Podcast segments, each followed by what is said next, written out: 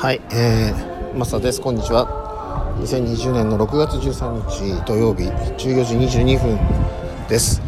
えー、今ね、あのお客さんというのか生徒さん参加者の方々ですね方から、まあ、新しい方なんですけどもあのメールをいただきましてでそのメールの内容がね木の玉第1巻木の玉っていうとこですねで増田さんこんにちは。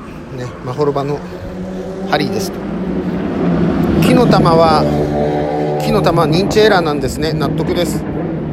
小さくても大きくても自在に作れる感覚と身体に入れると体に入れると緩む感覚体験できましたということで素晴らしいフィードバックが来てます。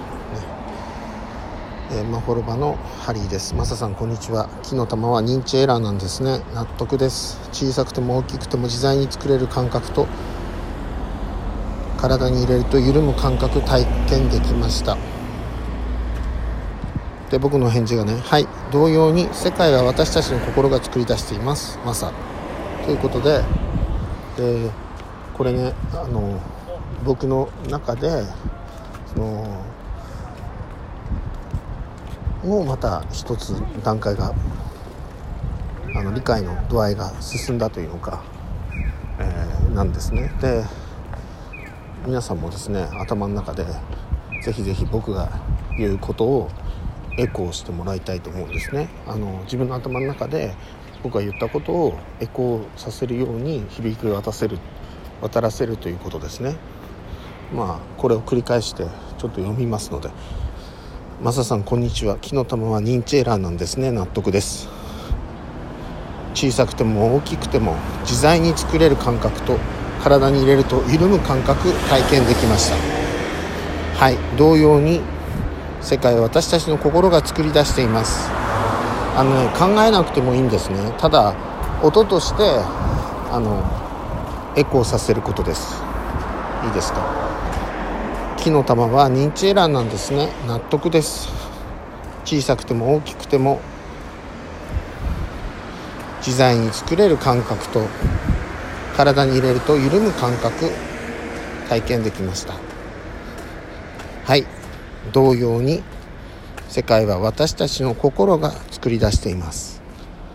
ということで例えばゴールをね設定をする。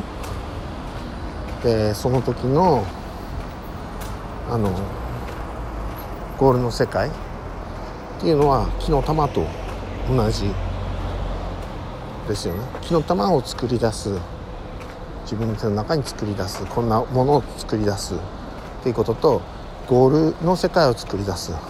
こんな感じでっていうふうに作り出す。でその木の玉のあのとゴールの世界とまあ、の LUB でもいいですしその木の玉の中に、えーと、あなたのそのゴールの世界っていうのを中に入れちゃってそれを眺めてその中に自分が入る木の玉がでかくなる。で今のあなたの世界と一緒と、えー、例えば統合させる。とかイノベーションさせるとか、うん、どんなやり方でもいいのでなんかこう溶かし込むというのか、うん、流し込むというのかそういう風にちょっとやってみてもらいたいんですね。